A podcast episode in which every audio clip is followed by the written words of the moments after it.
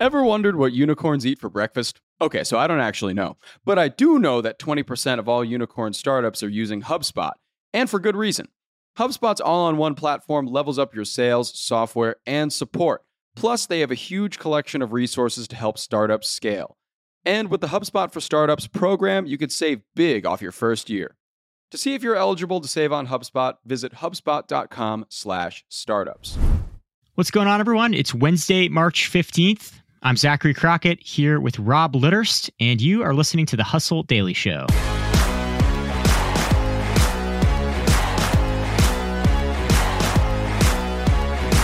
Today, we're talking Meta. Mark Zuckerberg has said that he's entering a year of efficiency. Meta has a second round of layoffs coming, so he's going to be living up to that promise, unfortunately.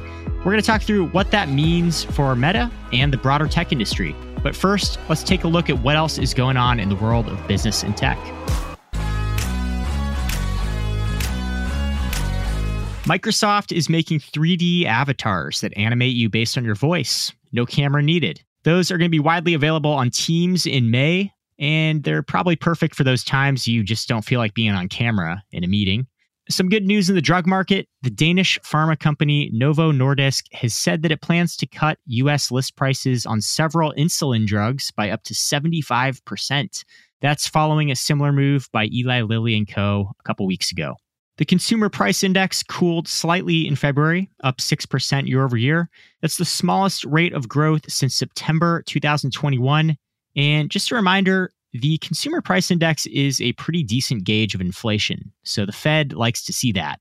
A report from the cybercrime analytics provider SpyCloud revealed that hackers leaked 721 million passwords last year. Those were mostly exposed through third party platforms due to malware, and the worst thing from that report is that 72% of those hacked users went on to use the same exact password. They didn't even bother changing it. Sounds about right. So, uh, yeah, we're likely to see history repeat itself next year on that one. The DOJ is suing Rite Aid. They're accusing the pharmacy chain of knowingly filing unlawful prescriptions for opioids and other controlled substances while ignoring red flags eBay has its first union. Workers of TCG Player, that's a trading card seller that eBay bought for about 300 million back in November. They have voted to unionize, so we'll keep an eye on that. And lastly, Dubai dropped its 30% alcohol tax to court more tourists and expats. Last year alone, tourists in Dubai spent $29 billion. So wow. I don't think they're hurting for more tourists, but uh, dropping the alcohol tax is probably gonna gonna help boost that a little more. I'm excited to see that math. It's like if you lower that alcohol tax, do people drink more and then end up buying enough stuff that it makes up the difference anyway? Yeah. Well, as we wrote in the hustle once, uh, people like to go shopping when they're drunk. So a hundred percent. We'll see. We'll see. Guilty. yeah. All right, Rob, let's talk meta here. So tech is obviously off to a very rough start this year. But in the face of that hardship, it seems like a lot of the major players, including Meta, have sort of adopted this new attitude about staff cuts. And it seems like they're taking a page out of the startup playbook a little bit.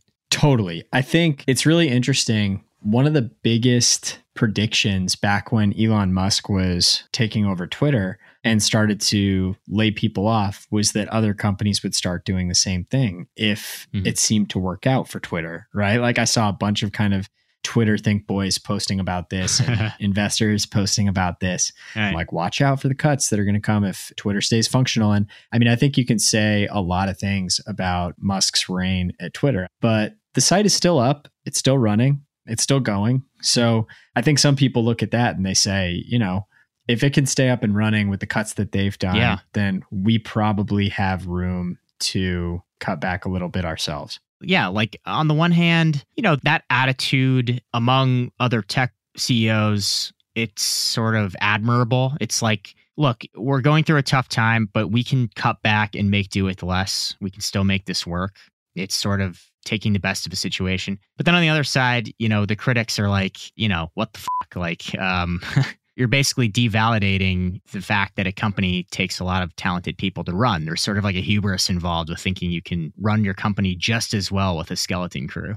Right, right. And it's really interesting. I remember seeing these things back in the day that would be like, one developer can be worth 25 developers. Right. And it's like you think about that kind of across the board. There's kind of a similar thing in sales where, you know, you can really see outsized performance and you can see when people are really top performers. Yeah. But I feel like not all disciplines and functions are that transparent. Mm. And I don't think it's really that easy to see that somebody's performance is that much better than somebody else's in all functions.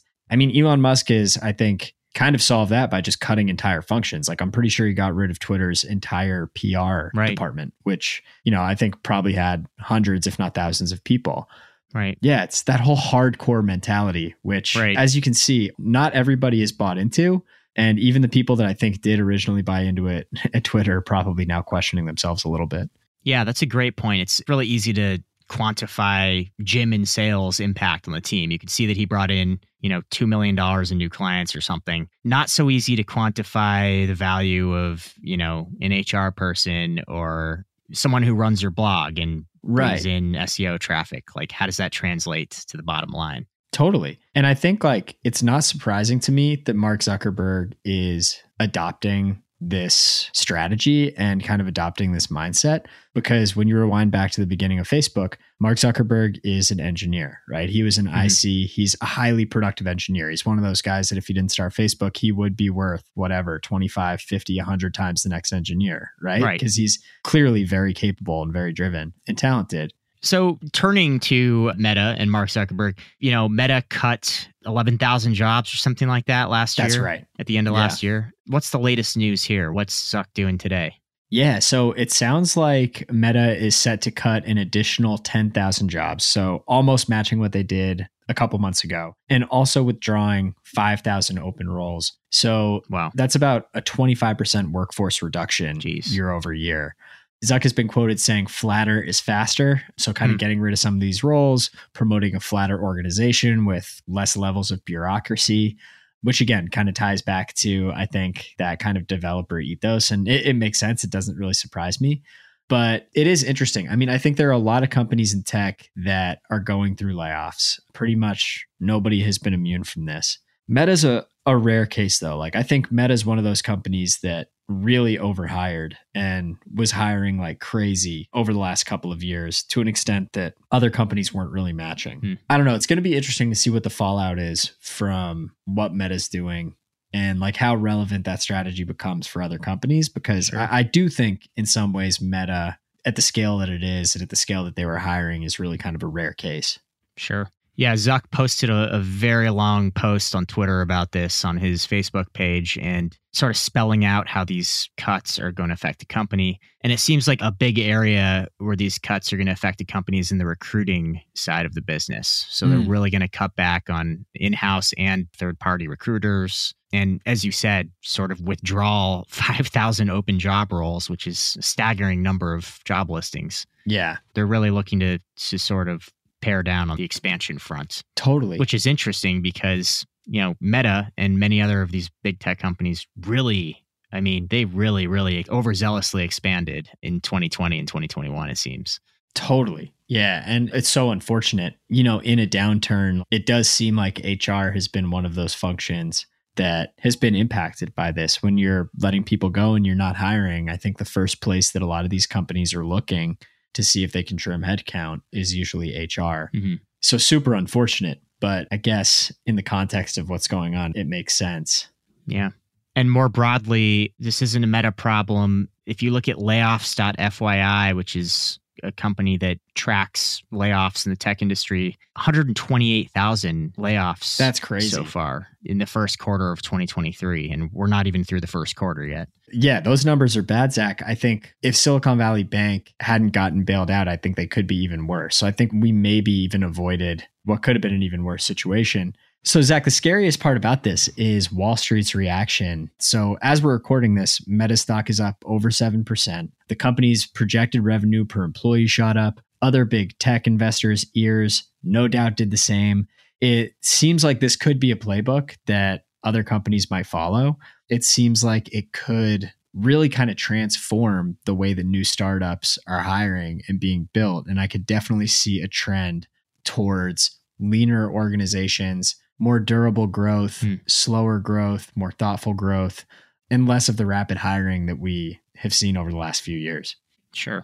I just want to say too, to contextualize these layoffs a little bit, there has been a lot of criticism about these efforts to scale back staff. And I think a lot of it is valid criticism. You know, these companies have spent an insane amount of money on stock buybacks. Over the last decade, Meta has spent close to $120 billion on stock buybacks. You know, between July 2021 and 2022, Meta bought $48 billion worth of its own shares. Wow. And it got a terrible deal on those shares. It bought them at $303 a share. Goodness. As of now, Meta stock is 194 a share. So they're, they're taking big loss on those stock buybacks. But also, just if you have the capital to spend the 100 plus billion dollars on stock buybacks over a decade, I think a lot of people would say there's an argument there to reinvest in your staff and growth and Totally. reallocate some of those funds to retaining talented members of your staff and you know weathering through a crisis like this i mean extra capital can be used to weather crises i mean traditionally that's how businesses use it hiring decisions all start at the top, right? So, like these layoffs, I think are indicative of a strategy that didn't pan out. And that starts with leadership, right? That starts Mhm. at the top. And it's nothing that the employees did. I think, to your point, there are a lot of different things that you can do with your money. You can release, you know, press releases, blog posts, whatever you want to do.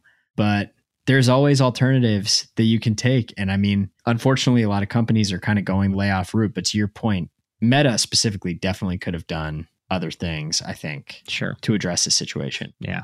So i guess the last question here is tech workers have had a leg up for a while now i mean for the last decade tech workers have commanded enormous salaries great benefit packages you know companies have put on bidding wars for the top performers not even executive level employees just like a good coder you know Right. how is this sort of poised to change the competitive market for the tech industry you think Well, it's interesting. It feels like companies are starting to have kind of a take it or leave it approach. It's putting some of the power back in the hirer's hands. Yeah. If you remember, like a year, two years ago, it seemed like all the power was in the applicant or the job seeker's hands, right? Yeah. People were just hiring in abundance and people were offering perks like crazy. And it does seem like things are kind of going back towards the company having the upper hand. I don't know. It's it seems like just broadly, like the economy, the stock market, these kinds of trends, they always veer towards the extremes. And I feel like mm-hmm. we're kind of hitting an extreme now on the other side of things because companies aren't hiring and have paused hiring to such an extent that we're starting to see this take it or leave it approach. I'd be really surprised if we don't settle in the middle somewhere in the next couple of years. sure But I mean, I think like one of the biggest things, and we've talked about this a bunch on the podcast, is like some of the perks that companies offer just don't really matter, like a ping pong table and beer fridge. I mean, I do think there's an argument for more office involvement. I work remotely. I love working remotely. I think there are some jobs that it makes a lot more sense for people to be in the office. Yep. And Yep. that's an interesting development here too. I know Meta has instituted new cubicles in some of their offices. And so it's, it sounds like they're kind of trying to time travel back in time to uh, to an earlier time, maybe a simpler time, um, to kind of avoid the mistakes of the last couple of years. Yeah. I mean, and you know, the things like ping pong tables, juice bars, whatever, those were put in place to attract talent. I don't think talent really wants that stuff anymore. I mean, if No. you have like Rob Litterst does not want to stay after work and play ping pong. He wants to go home and spend time with his son, you know? Right, right. So, yeah, I just think, as you said, workers' priorities have adjusted a little bit in the work from home era. And I think those are sort of frivolous expenses that they can start with. totally.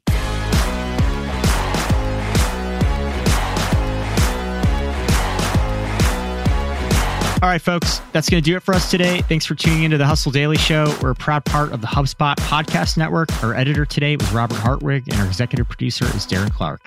We've got a lot more tech and business coverage for you in our newsletter. If you're not subscribed, go find it over at thehustle.co slash email. And until then, we'll catch you tomorrow.